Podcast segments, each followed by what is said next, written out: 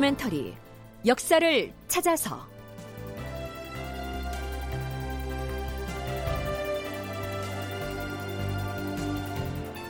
제 735편 정철은 이산해에 덫에 걸렸을까? 극본 이상락 연출 최홍준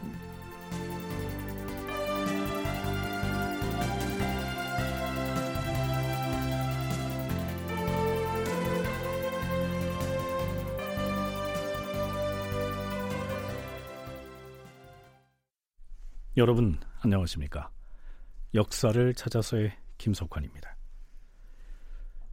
우리는 지금껏 수차에 걸쳐서 이른바 정열입 반란 사건과 그에 이어서 진행된 기축옥사의 전개 과정을 탐색해 왔는데요. 여러 기록에 의하면 기축옥사로 희생된 사람이 줄잡아 천여 명에 이르는 것으로 나타납니다. 뭐 그 낱낱의 사연과 내막을 모두 일일이 소개할 수가 없어서 정치적으로 비중이 있는 몇몇 인물의 경우만을 살펴봤었는데요. 여기 한 사람의 경우를 더 짚어보도록 하겠습니다. 그 사람이 누구냐 하면 노수신입니다. 자, 어떤 사람인지 잠깐 살펴볼까요? 노수신은 중종 38년에 식년문과의 장원으로 급제한 뒤 홍문관 전적과 수찬을 지냈다. 인종 즉위 초에는 사관원 정원을 지내면서 소윤이었던 이기를 탄핵하여 파직시키기도 했다. 명종이 어린 나이로 즉위하여 문정황후가 수렴청정을 하자 대비의 동생인 윤원영을 비롯한 소윤이 정권을 잡고서 유님 등의 대윤을 제거하기 위하여 을사사화를 일으켰다. 노수신은 소윤 계열인 윤춘년과의 친분으로 간신히 죽음은 면했으나 이조 좌랑에서 파직되고 순천으로 유배되었다. 명종 2년에는 양재역 벽서 사건에 연루되어 또 탄핵을 받고 진도로 옮겨 19년간 귀양을 살았다. 거기서 다시 괴산으로 유배지를 옮겼다가 선조가 즉위하자 풀려나 홍문관 교리, 사관원 대사관, 홍문관 부재학, 사헌부 대사헌, 이조 판서 등을 지내고 이어서 영의정에 올랐다. 노수신은 이런 인물이죠. 먼저 서강대 계승범 교수의 얘기를 들어볼까요? 을사사화에 피화를 입었고 해서 한 20년 가까이 유배 생활을 하죠. 그러면서 공부도 많이 했지만 특히 유배 기간 중에 그러니까 주로 명종 때가 되겠죠. 이때 이제 그 이황이라거나 김인후라거나 이런 당대의 걸출한 인물들하고 서신을 주고받으면서 학문도 논하고 그렇게 하면서 이름이 많이 알려졌다는 것이죠. 그러다가 이제 선조가 즉위했죠. 바꿔 말하면 명종 때의 모든 적폐를 청산하자라고 하는 의기투합한 사림이 권력을 잡았다는 선조가 즉위하면서 즉시 해배되어서 유배에서 풀려가지고 관직 생활을 시작하고 승진도 잘합니다. 승진도 잘해서 기축옥사 발생하기 한 1, 2년 전인가 영의정까지 했던 적이 있죠. 물론 옥사가 발발할 당시에는 영의정을 그만둔 상태에 있고 나이도 많이 먹었고 한 70대 중반 정도까지 있었을 거예요. 훈척 세력의 핍박을 받아서 귀양살이를 무려 20여 년이나 했으니까요. 노수신이야말로 요즘 하는 말로 표현을 하면 원조살임이라고 할 만하겠죠. 그런 노수신이 모처럼 선조 때에 들어와서 관직에 복귀하고 또 승진을 거듭해서 영의정까지 지내게 된 것은 원로살임을 대접한다는 측면에서 보면 아주 자연스러운 것 같은데요. 그런데 그런 그가 어떻게 해서 이 기축옥사의 국면에서는 거꾸로 탄핵의 대상이 됐을까요? 우선 동서 분당 상황에서 그가 어떤 입장을 보였는지를 살펴볼 필요가 있겠죠. 동서 분당이 시작되던 선조 12년 5월 분당의 원인으로 논란의 중심에 있던 심의겸과 김효원을 과연 어떻게 처리할 것인가를 두고 율곡 이의가 선조에게 올린 상소문에 이러한 대목이 보입니다. 전하, 최근의 분당 상황과 관련하여 심의겸과 김효원을 어떻게 처리할 것인가를 두고 의견을 구하기 위해 신이 좌의정 노수신을 찾아가 만나 싸웁니다. 신은 노수신에게 이렇게 말했사옵니다. 좌상대감, 심의겸과 김효원은 모두가 훈척 세력에게 대항해온 살림 세력입니다. 따라서 그 둘 중에 누가 흑이고 누가 백이냐, 누가 사악하고 누가 정의롭냐, 이렇게 분별할 만한 사안이 없습니다. 또한 둘 중 누구에게 특별한 혐의가 있어서 기필코 서로를 해치고자 하는 것도 아닙니다. 다만 유언비어가 어지럽게 나돌아 조정을 안정되지 못하게 하고 있으니 만약 이것이 그치지 않으면 큰 환란이 일어날까 염려됩니다. 그러니 우선 두 사람을 외직으로 내보내서 피차의 감정을 풀리게 하여 진정시키는 것이 좋을 거라 생각하는데 좌상의 생각은 어떠합니까? 이렇게 물었더니 노수 신의 뜻도 마침 신의 뜻과 합치되어 싸웁니다. 그래서 신이 경연에서 두 사람을 외직으로 내보내자는 뜻을 전하께 진달하여 아뢰었던 것이옵니다. 자, 이렇게 율곡의 상소에서 나타나듯이 노수신이 동인과 서인 중 어느 당파에 편승을 해서 권력을 다퉜던 게 아니라 당시 율곡이 그러했듯이 양쪽을 보합해서 화합의 정치를 이루기 위해 애쓴 인물이었습니다. 한국학중앙연구원 원창의 책임연구원의 얘기입니다. 동서를 좀 화합시키고 어떻게 이렇게 보합해서 좀 이렇게 이끌어 나가려고 했던 이하고도 좀 노선은 비슷한 노선이에요. 완전히 똑같다고는 할 수 없지만 동인 서인들을 이렇게 화합해서 이 개혁의 방향으로 이끌어 나갔으면 좋겠다라는 생각을 가진 분인 건 확실한데 이분이 이제 선조가 부를 때마다 올라와서 어, 임금님 당신은 이렇게 해야 좋은 군주가 될 수 있습니다. 어, 이 너무 공납제 이런 것들은 폐단이 많으니 뭐 시정해야 됩니다. 뭐 여러 가지 그 건의를 했지만 하나도 들어주지 않았기 때문에 그렇게 재밌게 정치를 하고 싶어 하는 그런 분은 아니었어요. 그러니까 수많이 사직상소 올리거든요. 노수 씨는 자신의 주청을 선조가 받아들이지 않자 수차에 걸쳐서 사직상소를 올립니다. 그때마다 선조는 그의 사의를 반려하죠. 그렇다면 선조는 노수신을 어떻게 생각하고 있었을까요? 선조 14년 6월에 노수신이 병을 핑계로 좌의정직을 그만두겠다고 했을 때 선조는 또다시 그를 말리면서 이렇게 말합니다. 예로부터 국가가 흥하느냐 성하느냐 혹은 바른 정치가 이루어지느냐 어지러워지느냐 하는 문제는 오직 사람을 쓰는 데에 있을 뿐이다. 그 중에서도 의정부 정승이 무엇보다 중요한 것이다. 정승이 인물다우면 아무리 임금의 덕이 부족하다 하더라도 한 시대의 다스림을 이룰 수 있지만 반면에 인물답지 못한 정승을 기용하면 아무리 치세를 이루고 싶어하는 임금이 있다 하더라도 국가가 더욱더 쇠약해지는 것이니 의정부 대신이야말로 매우 중요한 것이다. 자 이렇게 인재의 등용과 정승의 역할이 얼마나 중요한가를 언급한 다음에 노수신을 찬양하고 정승 자리에 계속 남아주기를 아주 철저하게 부탁합니다. 그대는 산천의 정기를 타고난 데다 북두처럼 빛나는 문장을 지녔으며 학문은 송나라 때 성리학의 맥락을 전수받았고 도덕은 유림의 으뜸이 되었다. 10년 동안 의정부 대신으로 있었으니 그 태산 같은 공로가 은연중에 드러났도다. 하여 과인이 임금답지 못한 사람인데도 오늘날까지 나라가 위태로움을 면할 수 있었던 것은 누구의 힘이었겠는가? 경이 지난 날 유배지에 가 있었던 것은 아마도 하늘이 그대를 가다듬어서 훌륭한 인재로 만들어 더 크게 쓰이게 하기 위함이었을 터이다. 과인이 외람되게 왕위를 계승하자 곧바로 그대를 재상으로 삼았으니 이것은 하늘이 경을 나에게 보내주신 것이다. 그런데 지금 과인의 치세가 성공하기를 간절히 기대하고 있는 터에 어찌 갑자기 물러가기를 청하는가? 과인은 어찌할 바를 모르겠도다. 자, 어떻습니까? 선조의 노수신에 대한 믿음과 기대가 아주 절절해 보이지 않습니까? 선조는 끝부분에서 이렇게 마무리합니다. 근래 잘못된 나란 일들이 나날이 드러나고 있는지라 박덕한 과인으로서는 이것이 아마도 현명한 재상이 나를 버리고 떠났기 때문이라 여긴다.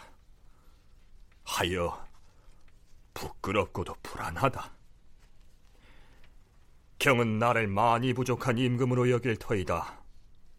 만일 나에게 과실이 있다면 그대가 깨우쳐 주어야 할 것 아니겠는가? 그렇게 해준다면 과인은 순순히 그 가르침을 받을 것이니 경은 뒷전으로 물러가 있으면서 뒷말을 해서는 아니 될 터이다. 한여름 날씨가 무더운데 몸조리를 잘하고 나서 지체 말고 출사하여 조정으로 돌아와 직무를 수행하도록 하라. 이것이 나의 소망이니라. 선조가 이처럼 절절한 어투로 설득을 하자 노수신은 눈물을 흘리면서 사의를 접고는 곧바로 조정에 출사한 것으로 기록에 나타납니다. 자, 그런데 이랬던 노수신을 선조는 왜 결국 탄핵해서 쫓아내야 했을까요?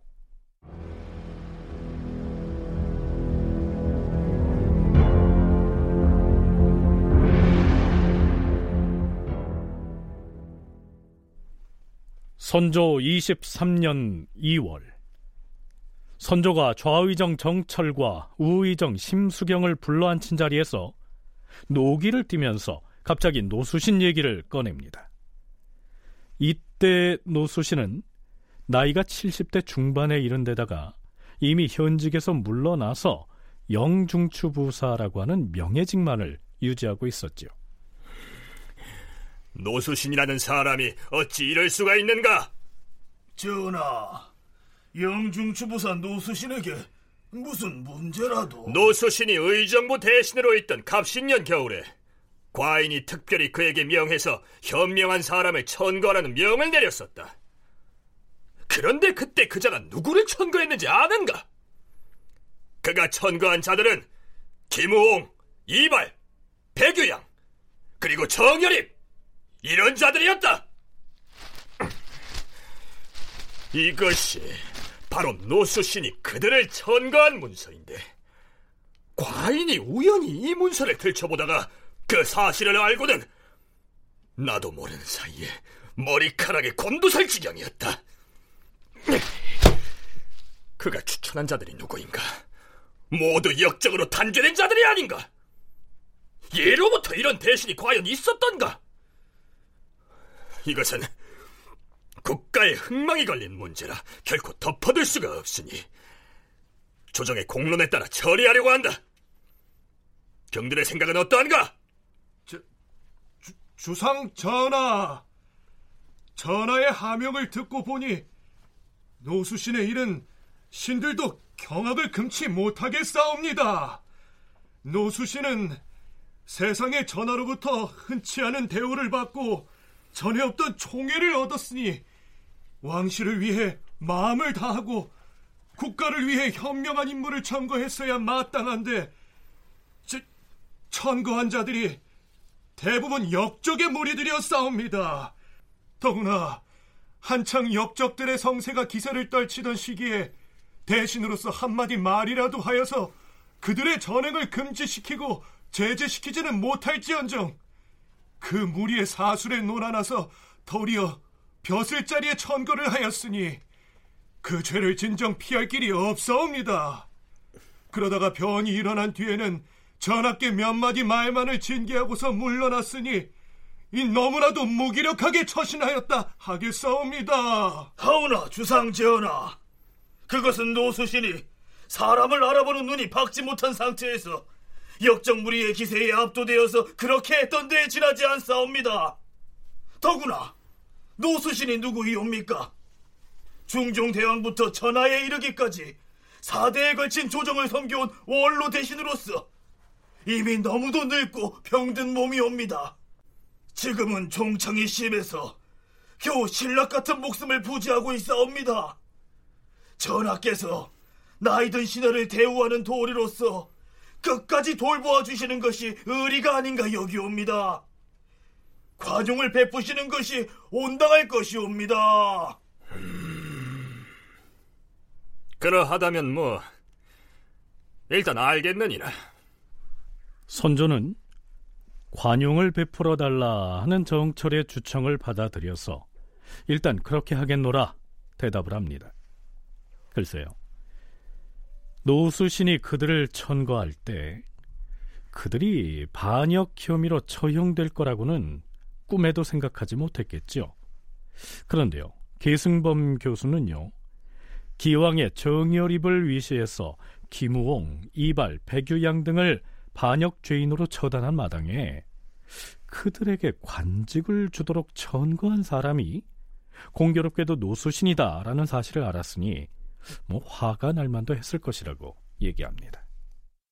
김우홍, 이발, 백유양, 정열이 뭐 이런 쟁쟁한 인물들을 추천한 사람이 노수신이었다. 이걸 선조가 아는 순간 제가 만약에 선조였다면 노수신에 대해서 괘씸하다는 마음을 품었을 것 같아요. 다만 이제 정승까지 지낸 원로를 특별한 증거도 없이 추천만 했다는 것 때문에 뭐 어떻게 처벌할 수는 없고 당시 그 영의정을 그만둔 다음에 큰 권한이 있지는 않지만 영중추부사라고 하는 그 직책이 있었는데 거기서 파직시키는 것으로 그냥 마무리를 했다고 보는 게 더 낫지 않을까. 만약에 당시 노수신이 젊고 그랬다면은 아마 더 크게 연루되어서 어쩌면 더 안 좋은 일을 당할 수 있었겠죠. 근데 당시 뭐 70대 중반 넘어선 원로 중에 원로고 그런 사람에 대해서 옛날에 추천한 거 가지고 더 이상 할 수는 없고 해서 정열입과 주고받은 서찰 한 통만 발견돼도 목숨이 날아가는 판국이었으니까요. 만일 노수신도 나이가 조금만 더 젊었더라면 당장의 의금부에 끌려와서 모진 형신을 받았겠죠.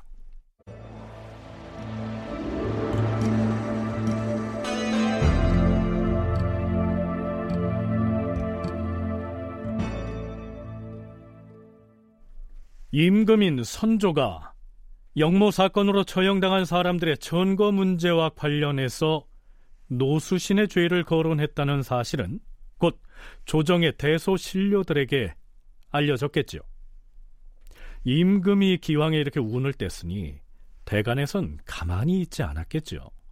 사헌부와 사관원이 합사해서 노수신에 대한 탄핵의 목소리를 보탭니다.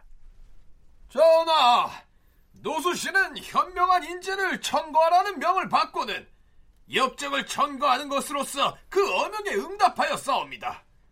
비록 천거할 그 당시에는 역적들의 형적이 다 드러나지는 아니하였으나 음험하고 사특한 정상에 대해서는 모르지 아니하였을 터인데도 그들을 천거함으로써 역적들의 흉한 마음을 더욱 복돋아 주었사옵니다.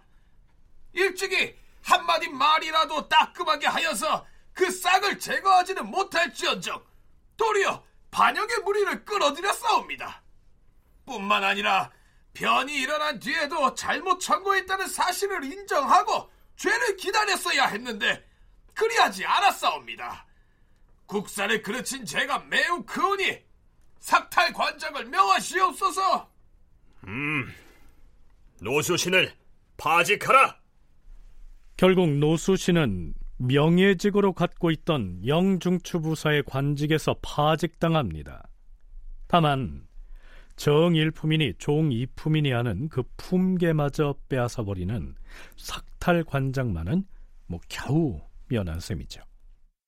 인재를 많이 청거를 했어요. 정열입도 거기에 들어간 사람 중에 하나고요. 그러니까 이 사람이 동서에 이렇게 발을 담그지 않고 있었기 때문에 많은 사람들을 추천을 했는데 결국 이제 정열입 사건이 터지고 나니까 이제 그 모든 것이 어떻게 전개에 들어오게 됐느냐라고 했을 때 이제 아 그때 노수진이 청거했다.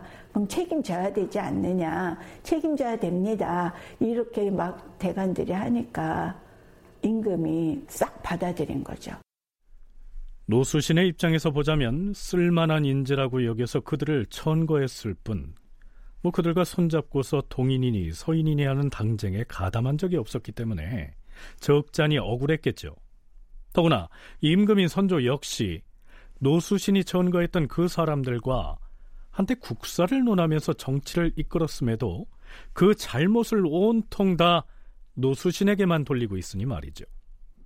결국 선조로부터 파직의 조치를 당하고 나서 두 달쯤 지난 선조 23년 4월 8일 전하, 아뢰올 말씀이 있사옵니다. 무슨 말인지 승진은 고해보라.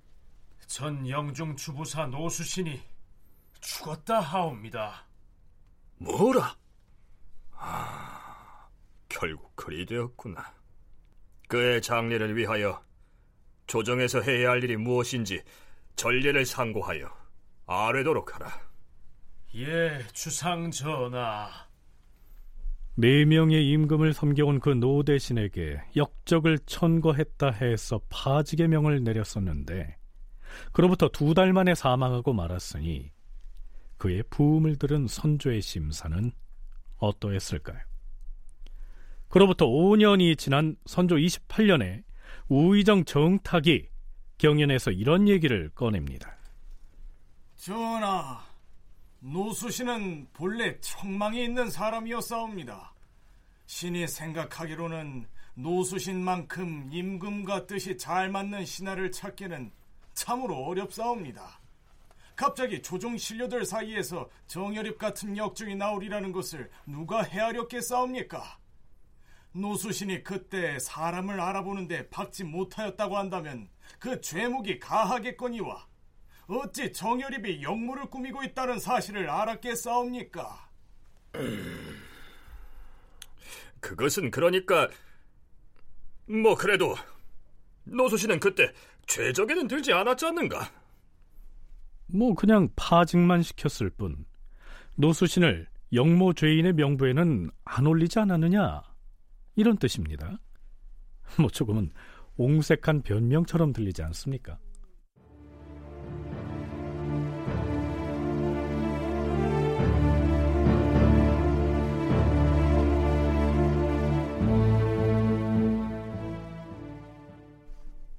자, 이제까지 우리는 정열입 영모 사건과 관련해서 선조가 정철을 포함한 서인들을 앞세워서 그동안 권세를 누려왔던 동인 쪽 인물들을 대거 숙청했던 그 내력을 짚어봤습니다.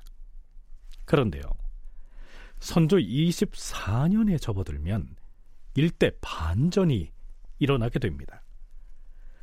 그동안 선조의 명을 받아서 위관 노릇을 하면서 동인 세력을 처단하는 데 큰 역할을 했던 송강 정철이 거꾸로 선조에 의해서 내쳐지는 사태가 발생한 것이죠. 자, 그 과정을 소개하자면요. 먼저 선조 때에 건저의를 둘러싸고 문제가 됐던 그 논란부터 짚어봐야 합니다.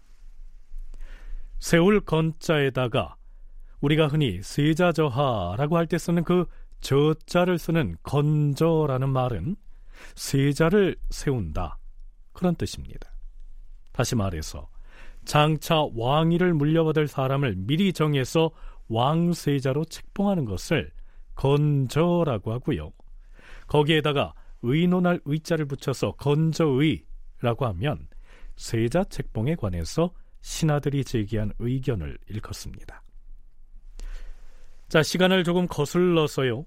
선조 21년 4월로 가볼까요? 홍문관 부제학 윤국형이 임금인 선조 앞에서 불쑥 이러한 얘기를 꺼냅니다. 주상 전하, 세자를 일찍 세워서 종묘사직의 계책을 정하시옵소서. 네, 말하자면 선조에게 신하로서 건저의를 제기한 것이죠. 윤국형의 이 말에 선조가 뭐라고 대꾸했는지는 실록에 올라 있지 않은데요. 그 대신 이러한 해설이 붙어 있습니다. 윤국형이 임금에게 그렇게 하려으나 세자에 대한 논의가 행해지지는 않았다. 하지만 식자들은 흡족하게 여겨서 윤국형을 칭찬하였다. 윤국형이 선조에게 종묘사직을 위해서 이제는 세자를 세울 때가 됐다 이렇게 추청을 했는데 선조가 아무런 반응을 보이지 않았기 때문에 더 이상 세자 책봉에 대한 논의가 이루어지지는 않았다는 얘기입니다. 그런데요, 식자들이 임금에게 그런 추청을 올린 윤국형을 칭찬했다? 이 말은 무슨 뜻일까요?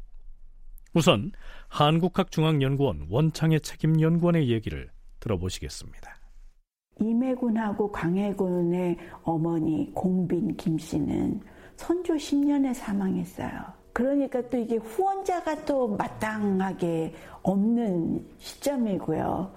그러면 외할아버지가 그럼 후원자가 될 수 있는 사람이었느냐 하면은 무관이었고 이랬기 때문에 어떤 뭐 빨리 세자를 세워 이런 것들을 정치적으로 공략할 만한 외가의 새도 없었던 것 같습니다. 그러니까 이게 세자를 세우겠다는 얘기는 누구 입에서 나올 수밖에 없냐면 왕의 결정하는 문제였기 때문에 안 그러면 왕세자 책봉 문제가 그렇게 오랫동안 거론 안 되긴 쉽지 않았을 것 같습니다. 그래서 다들 속으로는 끙끙 알았지만 누구도 얘기할 수 없는 그런 분위기인데 이때 임해군은 15살 그리고 광해군은 한 살 적은 14살이었습니다. 그런데 그들은 선조의 정비가 아닌 후궁인 공빈 김씨의 소생이었습니다. 적자가 아닌 서자였다는 얘기입니다. 선조의 정비는 의인 왕후 박씨였는데요. 그에게는 아직 후사가 없는 상태였습니다. 만일에 임해군이나 광해군이 중전이 낳은 적자였다면 훨씬 더 어린 나이에 누군가를 정해서 세자로 삼았겠죠. 서강대 계승범 교수의 얘기는 이렇습니다. 당시 선조가 한 36세예요. 그렇기 때문에 대군 적자를 낳을 수 있는 가능성이 아직 충분히 있는 타이밍이라는 것이죠. 그러니까 선조가 얼마든지 적자 아들을 낳을 수 있는 가능성이 있는데 당시는 사실 그 서자에 대한 차별이 이때가 굉장히 심해지던 시기였거든요. 그러니까 만약에 광해군이나 임해군을 통해서 세자로 임명했다가 뭐 의인 왕후 박씨가 만약에 정말 대군을 낳게 되면 요게 썩 그렇게 유쾌한 일은 아닌 거죠. 그런 게 이제 원론적인 해석이고 그 다음에는 의인 왕후 박 씨가 아이를 낳을 가능성이 거의 없다는 것은 당시 조정 안에서는 거의 다 인정하는 거였거든요. 후궁이 낳은 아들 중에는 김빈, 즉 인빈 김 씨의 소생도 있었습니다. 11살짜리 신성군이었죠. 열려실 기술에는 이러한 기사가 올라 있습니다. 김빈은 임금의 총애를 받고 있었으므로 임금은 김빈의 소생인 신성군을 더욱 사랑하였다. 정빈 중전은 후사가 없다. 그런데 임금은 후궁의 소생 중에서 임해군이나 광해군보다 가장 나이가 어린 신성군을 총애한다. 자, 사정이 이렇듯 미묘했기 때문에 신하들 중에서 그 누구도 감히 나서서 임금에게 뭐 아무개 왕자를 세자로 삼으십시오. 이렇게 말할 엄두를 내지 못하고 있었다. 이런 얘기입니다. 그런 터에 윤국형이 감히 나서서 세자를 빨리 정해라. 이렇게 용감하게 운을 뗐으니까요. 대소신료들이 모두 그를 용감하다 이렇게 칭찬했겠죠.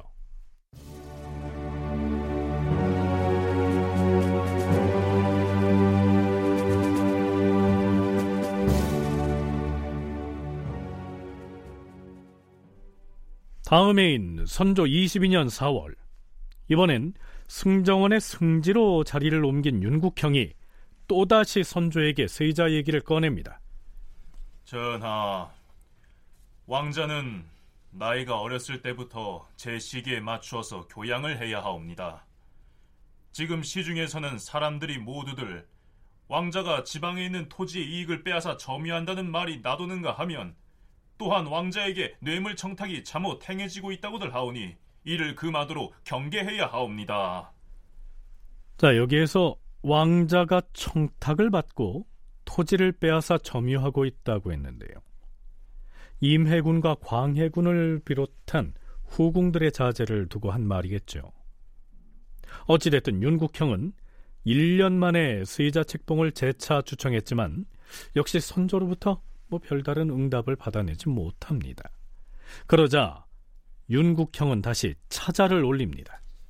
주상 전하, 종묘 사직의 대계를 위하신다면 세자를 일찍 세워서 가르치고 이끌어야 하옵니다. 자, 그렇다면 이번엔 선조가 윤국형의 주청에 대해서 어떤 반응을 보였을까요? 응답했습니다. 며칠이 지난 뒤 선조는 임금의 특별 명령, 즉 특지를 내려서 이렇게 응답을 합니다. 성정원은 들으라. 승지 윤국형을 경상도 상주 목사로 임명할 것이니 이조에 명하여 조처하게 하라. 세자를 세우도록 재촉해대는 윤국형을 지방으로 좌천시켜버린 것이죠. 일개 신료가 가서 전하 빨리 세자를 정해야죠. 막, 맞긴 맞아요. 대학 연의에 보면 정국본이라고 하는 장이 있어요. 정할 정자, 나라의 근본. 여기서 국, 나라의 근본이 세자를 정하는 건데, 그러니까 신하 입장에서는 우리는 대학 연의에 있는 대로 건의한 것 뿐이다. 이렇게도 변명할 수가 있죠. 그런데 당시 상황이 상황이니만큼 선조가 볼 때는 굉장히 예민하게 반응하고 이 이야기를 꺼낸 사람에 대해서 뭐 좀 너무 지나치지 않은가? 그럴 정도로 막 처벌을 가하는 그런 모습을 보일 수가 있어요. 이 시기에 선조가 세자를 세우는 일, 즉 건저 문제에 대해서 어떤 생각을 하고 있었는지는 물론 알 길이 없습니다. 그런데요, 이 기사 말미에서 사관은 다음과 같이 논평하고 있습니다. 윤국형을 상주 목사로 내려보내자 사헌부, 사간원, 홍문관 등 3사가 번갈아가며 어명을 도로 거두기를 청하였으나 임금은 아무 회답도 하지 않았다. 이때 왕자들 중 가장 연장자인 임해군은 성품이 가장 횡포하였으므로 조야가 근심스럽게 여겼다. 뭐 그나마 왕자들 중에 맞이인 임해군이 신료들의 신망을 받고 있었다면 모르겠는데요. 그는 이미 횡포하다 혹은 광패하다는 등의 혹평을 듣고 있었습니다. 반면에 그 아랫 동생이지요. 광해군은 독서도 좋아하고 총명했기 때문에 대소신료들은 내심으로 뭐 그를 왕위 계승자로 삼아야 한다 이렇게 생각하고 있었겠죠. 그러니까 윤국형이 세자를 세우라고 올린 주청이 임금인 선조에게는 이렇게 들렸을 것이란 얘기입니다. 주상 전하, 임해군은 성질이 광패하여서 왕업을 이어받아 종묘사직의 대계를 이어받을 그릇이 못 되옵니다. 전하께서는 신성군을 마음에 두고 계신 듯 하오나 서차를 뛰어넘어 신성군을 세자로 책봉하신다면 논란이 그치지 아니할 것이옵니다. 적임자는 광해군이옵니다. 광해군을 선택하여 세자로 책봉하시옵소서. 차라리 적자가 없으니까 장자 임해군으로 합시다. 그러면 서열 계승 순위에 따라서 들어가는 거니까 선조 자신의 권력이 임해군으로 당연 넘어가는 게 아닌 거죠. 근데 광해군일 경우에는 정법과 무관한 거란 말이죠. 정법을 점차 중시해가는 분위기가 무르익는 이 타임, 이 시대 분위기에서 정법과는 무관하게 광해군으로 합시다. 이런 말은 뭐냐 하면은 어 그래? 그러면 만약에 광해군을 새대로 임명해 버리면 지금 내가 100% 독점하고 있는 왕좌의 권위가 일정 부분 광해군 쪽으로 넘어갈 수 있다는 불안감을 본능적으로 할 수 있는 것이죠. 그러니까 이런 것이 이제 걸리는 관계로 선조가 특히 굉장히 예민하게 반응합니다. 왜냐하면 즉위할 때도 선조가 반계에서 들어왔고 서강대 계승범 교수의 얘기였는데요. 선조 자신이 적장자로서 왕위에 올랐던 게 아니고 왕실의 반계에 있었다가 대비와 대신들의 천거로서 얼떨결에 임금이 됐기 때문에 세자 문제를 정하는 데 있어서도 특별히 더 예민하게 반응할 수밖에 없었다. 이러한 얘기입니다.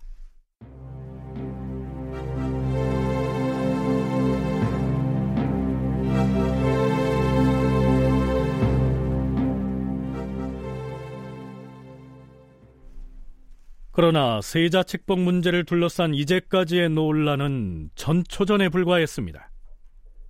그 문제로 최대의 피해를 입은 사람은 다름 아닌 정철입니다. 정철이 세자 책봉 문제를 제기했다가 유배형에 처해지게 되는 그 과정은 선조실록의 기사가 선조수정실록과는 차이가 있고요. 또한 연려실기술에 올라 있는 내용이 다소 차이가 있습니다. 우선 선조수정실록의 내용은 이렇습니다. 아, 참고로 정철은 유성룡보다 6살 많습니다. 어느 날 좌의정 정철이 우의정 유성룡을 찾아갔다. 모처럼 의논해야 할 일이 있어서 우상대감을 찾아왔소이다. 오신다는 기별 받고 기다리고 있었습니다. 앉으시지요. 예. 이제 영모 사건에 이은 옥사가 거의 정리가 되었습니다. 그동안 위관을 맡아 사건을 처결하느라 마음고생이 많으셨지요? 말을 못하겠습니까? 위관은 뭐 나만 맡았나요? 우상도 함께 하셨지 않소? 하긴 그랬지요. 헌데 특별히 의논해야 할 일이 무엇인지... 음... 이제 옥사 문제가 다 끝났으니 앞으로 논의해야 할 국사 가운데 무엇이 가장 중요한지를 문의하려고 왔습니다. 음, 지금은 세자를 세우는 일이 가장 중요합니다. 그렇지요. 맞는 말씀입니다. 그렇다면 우선 마땅히 영상에게도 알려서 삼정승이 다 같이 전하를 직접 면대해서 주청하는 것이 좋겠습니다. 그럼 가까운 시일 안에 삼정승이 삼청동에 모여서 세자 세우는 문제를 의논하는 것이 어떻겠습니까? 그렇게 합시다. 좋아요. 이렇게 해서 영의정 이산해에게 그 뜻을 알리니 이산해 역시 찬성하고 허락하였다. 드디어 약속한 날이 되어서 정철 등이 먼저 삼청동에 갔으나 이산해가 병을 핑계하고 참석하지 않았으므로 그냥 파하였다. 다시 삼정승에 의논하여 직접 대궐에 나아가서 임금에게 면대를 청하기로 약조하였는데 이 사내가 또 병을 핑계대면서 나오지 않았다. 네, 우선은 이 선조 수정실록에서는 정철이 유성룡을 먼저 찾아가서 세자를 세우는 문제에 대해서 논의를 했고 그런 다음에 이산해와 상의해서 임금에게 직접 건의하자고 했으나 이산해가 나오지 않았다. 이렇게 기술하고 있습니다. 연려실 기술에서는요. 우의정 유성룡이 정철을 먼저 찾아가서 국본, 즉 세자 세우는 일을 의논한 것으로 돼 있습니다.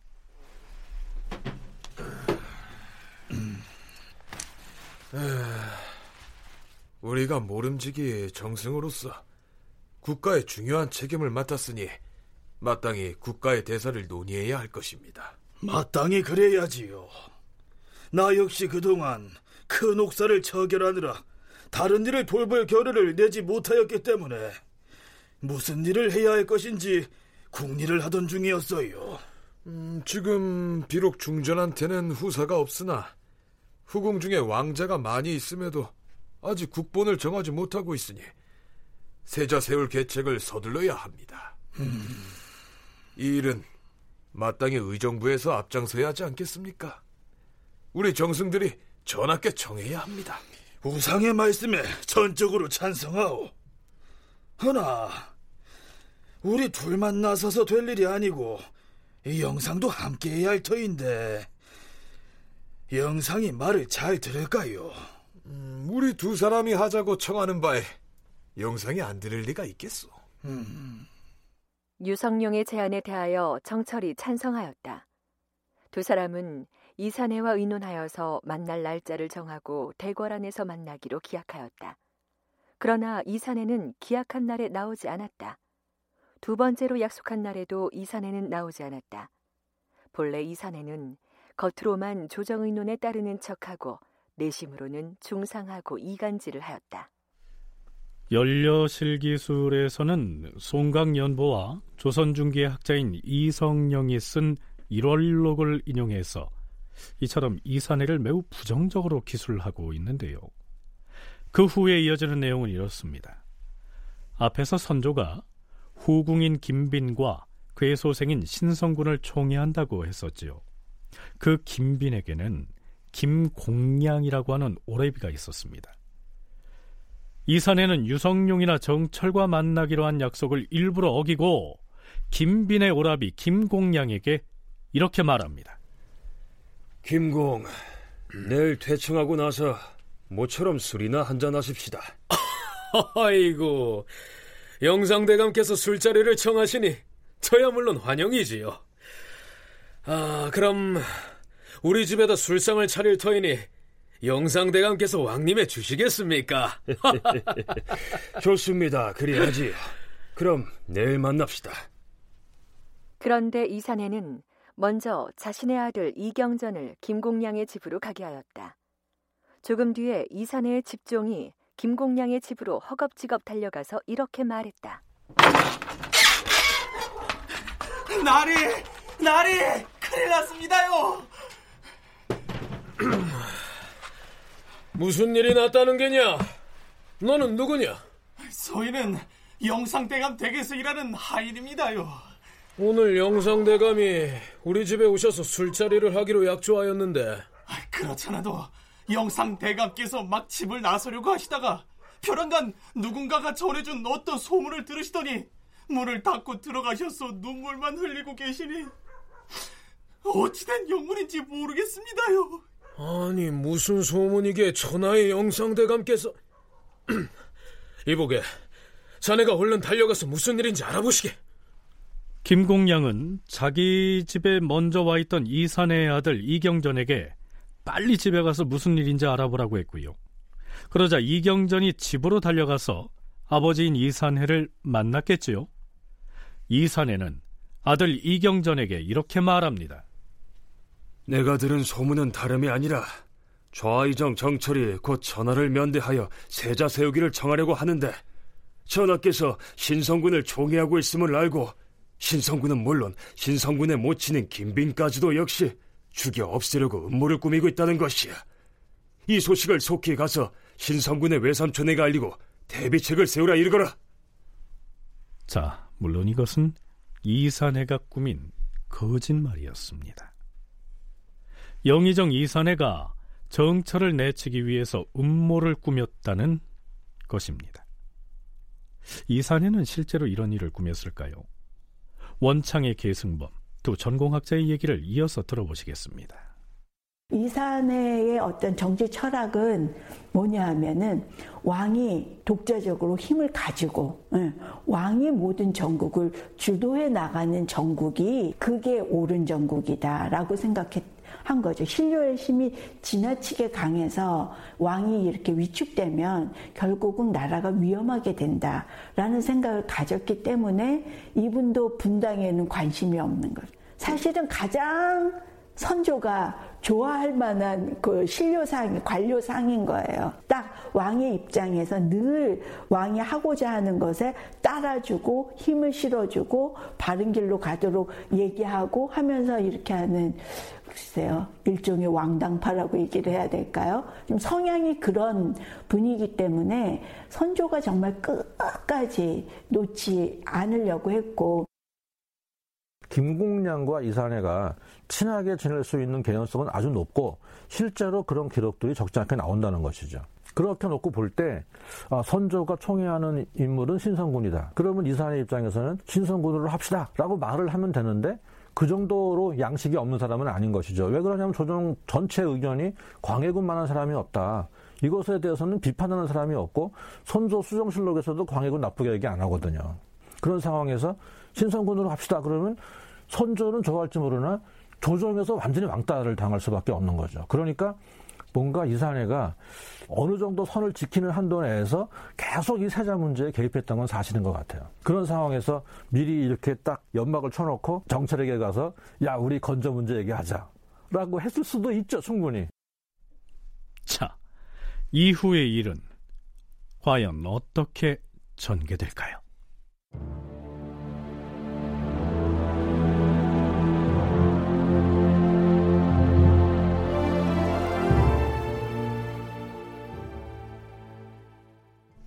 이경전은 아버지인 이산해로부터 들은 그 소문의 내용을 신성군의 외삼촌인 김공량에게 전했고 김공량은 다시 신성군의 모친인 선조의 후궁 김빈에게 고해 바쳤겠죠. 당연히 김빈은 선조를 찾아가서 아주 울면서 하소연을 했을 것이고요.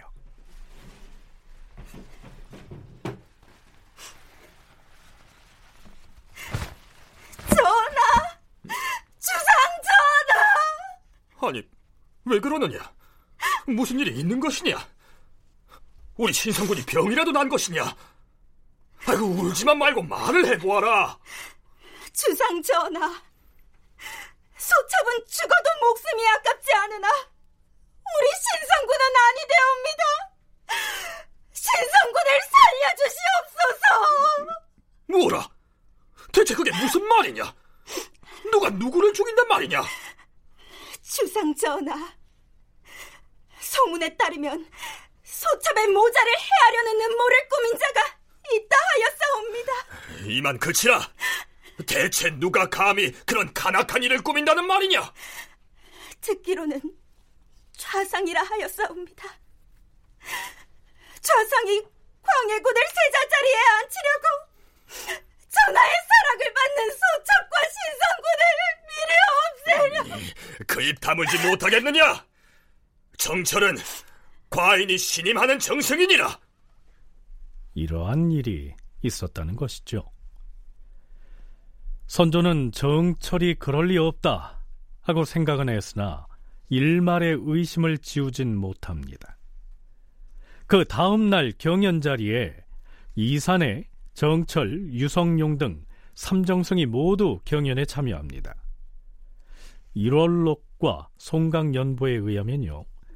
이 삼정승이 모두 경연에 나간 것으로 돼 있으나 다른 기록을 보면 이때 유성룡은 경연에 나갔지만 이산해는 나가지 않은 것으로 기술되어 있기도 합니다. 자, 어찌됐든 그날 경연에는 삼정승을 포함해서 사관원 대사관 이해수도 참여했는데요. 이 이해수는 유성룡과 정철 등이 세자 세우는 일을 의논할 때 뜻을 같이 했던 사람이었습니다. 드디어 경전의 강독이 끝났고요. 시사 문제를 논하는 순서가 됐는데 좌우를 둘러보던 정철이 드디어 건조의, 즉 세자 책봉에 관한 의견을 임금에게 구하죠.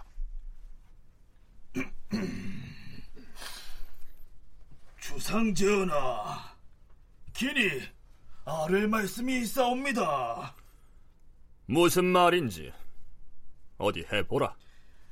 앞서 윤국형도 고한 바 있사오나 아직 전하로부터 건재에 대한 아무런 하명이 없으셔서 감히 다시 아뢰옵니다.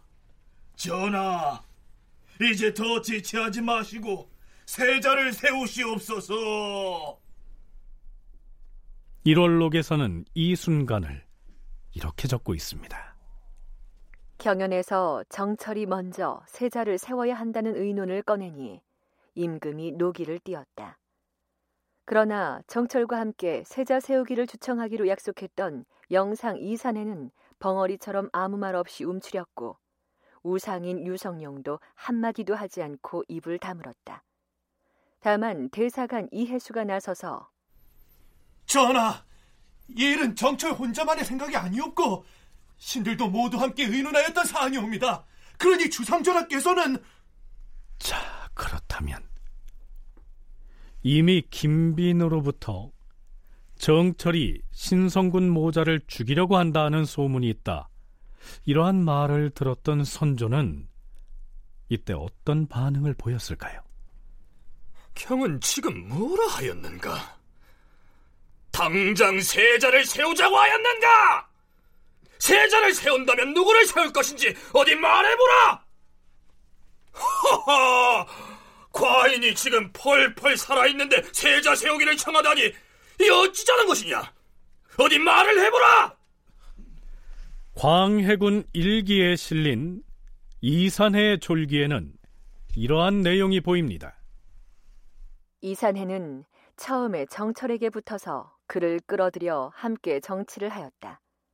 그러다가 정철에게 용납받지 못할 것임을 안 뒤에는 떠도는 말을 만들어 꾸며서는 몰래 김빈과 내통하여 그를 모함하였다. 자, 그래서 일각에서는요. 이산해가 정철을 제거하기 위해서 음모를 꾸몄고 그 음모에 유성룡은 적극 가담하지는 않았지만 최소한 무기는 했다. 이렇게 해석하기도 합니다.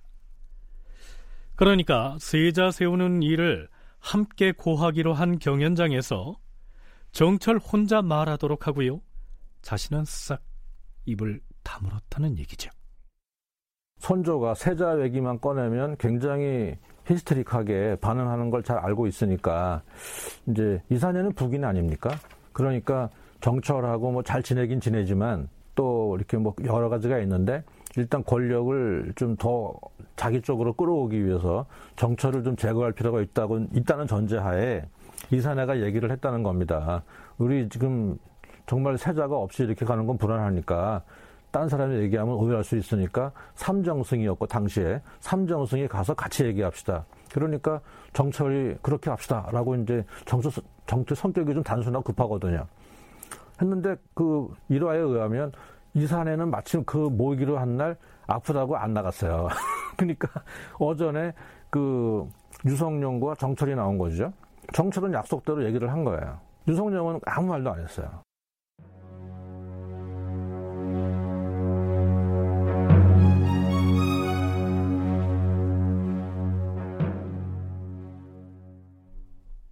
바로 그 다음 날 선조는 의정부 정승에 대한 인사를 단행합니다. 좌의정 정철을 채직시킬 것이다. 정철은 영돈령 부사의 직함만 가지고 정승 자리에서 물러나도록 하라. 이양원을 우의정에 임명할 것이며 우의정 유성룡을 좌의정으로 승진시키라. 정철은 일단 정승 자리에서 밀려납니다. 그러자마자 약속이나 한 듯 성균관 생원인 안덕인, 윤홍, 이진, 이성경, 이원장 등이 상소를 올린 다음에 대궐로 몰려옵니다.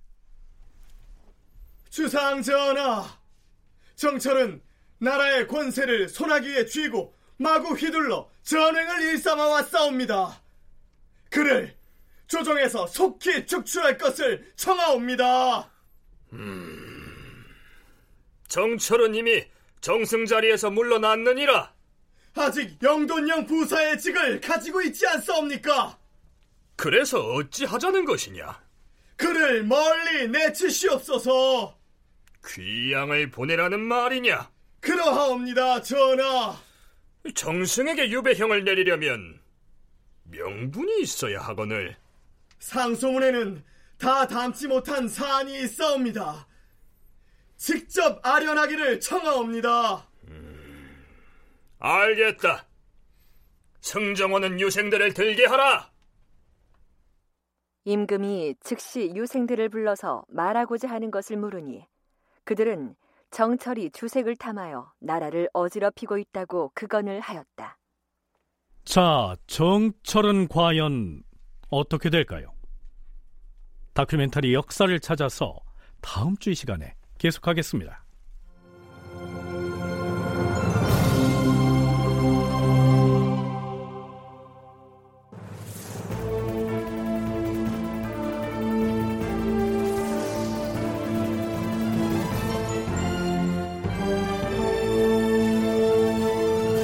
다큐멘터리 역사를 찾아서 제 735편 정철은 이산해의 덫에 걸렸을까 이상락 극본 최홍준 연출로 보내드렸습니다.